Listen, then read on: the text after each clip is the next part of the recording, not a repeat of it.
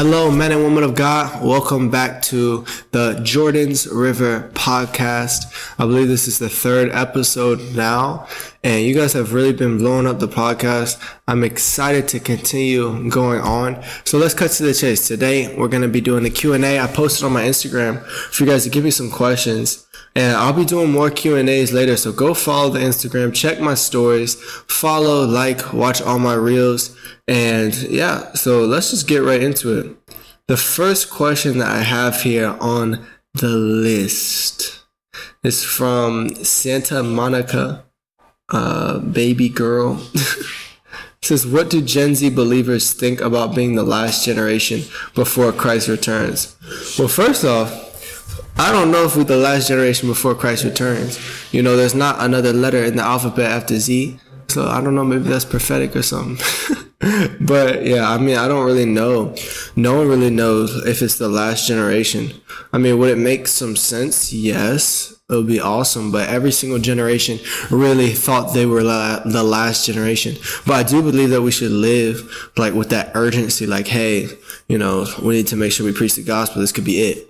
This really could be it. So, I mean, I wouldn't be surprised if this was the last generation because of things that are going on. Like, for example, something that's honestly kind of scary. You know, we're saved, so it's not like that deep, but it's still like, wow, society's going in the direction. There's all the AI stuff and something specifically that Elon Musk said. Elon Musk said, about two years ago or three years ago, hey, within 10 to 15 years, we're going to be able to have hyper intelligence and install it in people's brains so that they're able to automatically have access to all of this information. So that's kind of scary. I mean, the end times, we are living in the end times. We're living in the last days. And I remember when I heard that, I was like, yo, we might not make it to that. Cause like, is God really going to let us, uh, go through a time period like that where people literally have hyper intelligence and are pretty much part robot? So I don't know. Let me know what you guys think in the comments if we're in the last generation or not. Someone said, Are you doing this by your own authority or did someone, a pastor or leader, send you? I'm assuming you mean like the missionary work that I'm doing. We're in South Korea right now. And I'm doing it by the authority of Jesus Christ. He has sent me. No, but also, yeah, so I did travel in a ministry called Invasion Ministries and they sent out me and a couple other guys and then the Lord had us establish this ministry. How'd you find your identity in Christ from Victoria? Um, I found my identity in Christ by serving Him. As you serve Him, you begin to see the gifts that God has placed in your life. And as you recognize those gifts, it allows you to see more of who you are.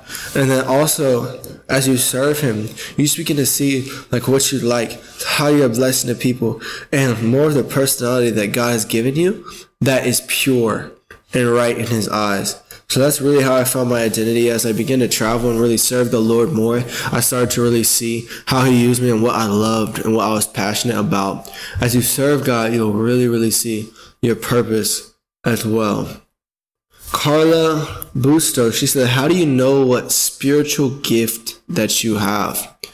The really only way to know the spiritual gifts that you have is to see them working, but also we have access to all spiritual gifts and blessings that are in Christ Jesus.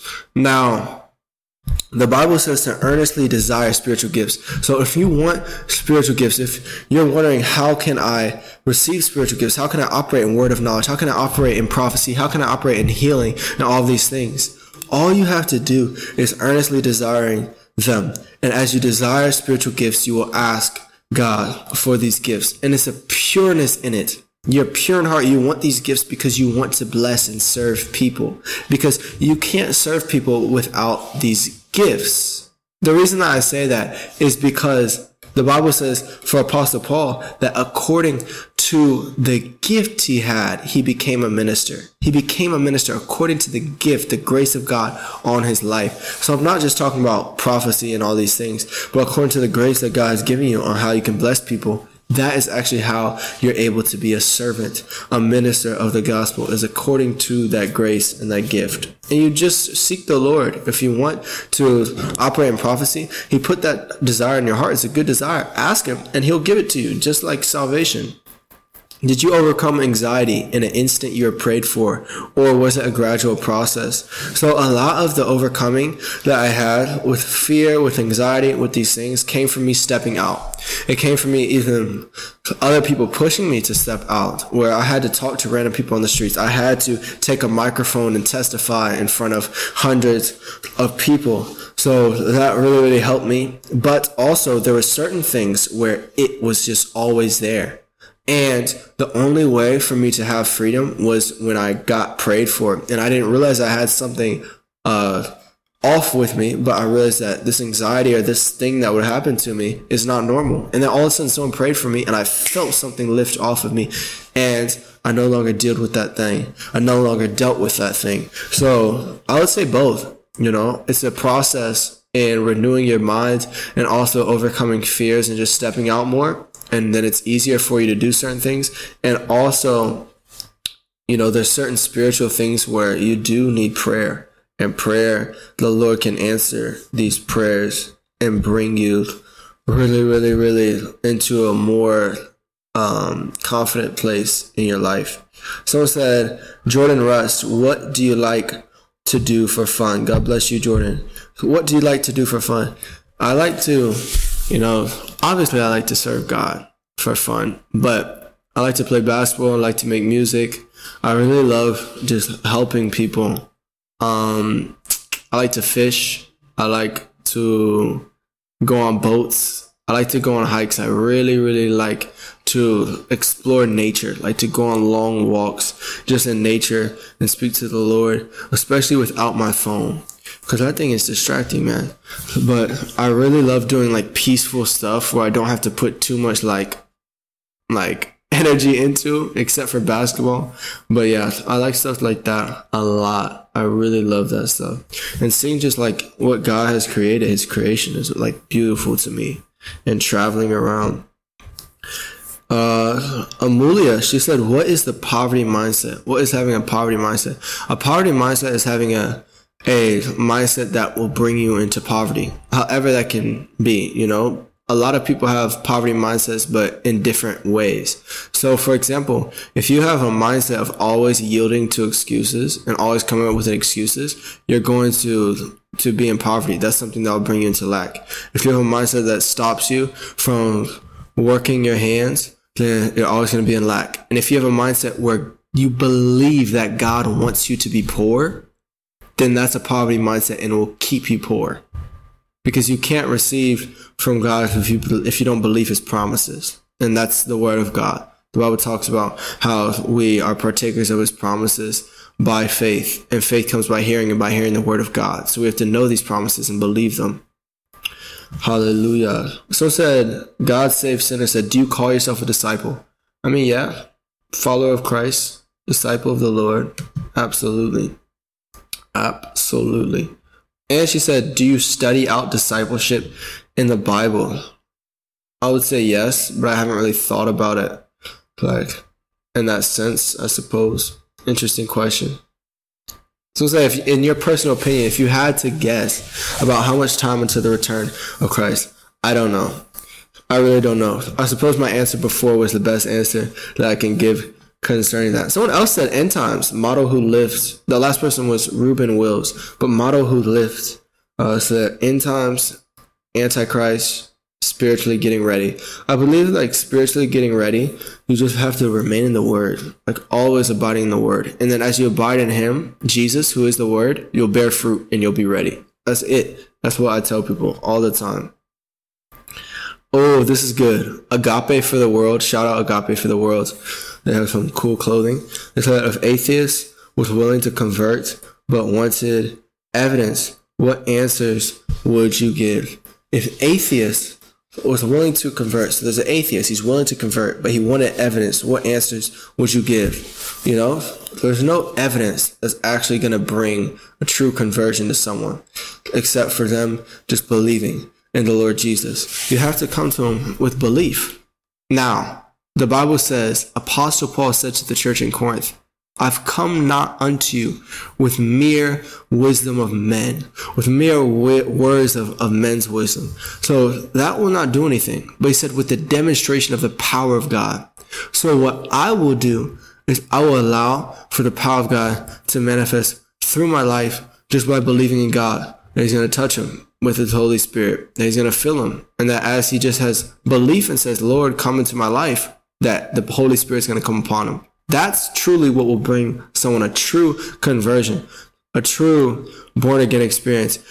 You can't be converted just purely by evidence. You have to have some sort of belief that uh, causes you to have an encounter with God. That's it. That's the only true way. Another question that someone had was let me see here. Another question that someone had was actually what happened when the devil or a demon, I don't know what it was, came and tried to give me a deal. So there was one time I fell asleep and I'm sleeping and all of a sudden I see myself like in this room, like a dark room on my bed on my phone. And I'm scrolling on TikTok and I run across this girl's account. And it was someone that I knew from the past. And all of a sudden she had millions of followers, all these things. I was like, man, I could hit her up. Immediately a thought came to me. I should hit her up and see how she's doing. And the moment that that thought came, it was like it wasn't from me. But I received that thought. It was like I received it. I was like, huh. And immediately I felt the presence of someone else in the room and they were walking around the bed and all of a sudden fear like gripped me and they're asking me, Hey, is this what you want? Like I can give it to you basically. Like, is this what you want? Is this what you want? I can give it to you. And this was when I first got saved. So it was like, whoa, what in the world? And immediately I was like, oh, heck nah. And I was like, hey, I'd rather, you know, go hang out with my friend Malik. I remember specifically saying that I'd rather go do this and do this. And then I came to my senses. I was like, hold up. And I said, because this thing was like trying to act like it was my friend or something. I was like, who are you? The moment I said, who are you? It's like it tried to crawl on top of me. And I said the name of Jesus. And immediately I was able to move again because I went to like paralysis. And that was crazy. But the Lord actually was able to reveal to me something through that. That when a thought comes, it's not always from us. But the moment that we receive it, we allow for something to step in the room and speak to us. Crazy absolutely crazy. But I hope that that brought you guys some enlightenment. I'm gonna keep this one short. God bless you guys. Thank you for coming on the podcast. Like, comment, subscribe. Let me know in the comments. Ask me more questions and I'll put those in my next Q&A. If you need mentorship for business, remember I do a lot of consulting and help people actually develop systems for their businesses to really prosper and for their them to be able to use their gifts so if you have a gift or you're not aware of the gifts that you have, reach out to me and I can either put you in my course that I have to help people activate themselves in their gifts and begin to actually prosper in their gift, especially if they're using business as well. And then if you need mentorship one on one for business, DM me or text me the word mentor on Instagram. I love you guys so much. God bless you.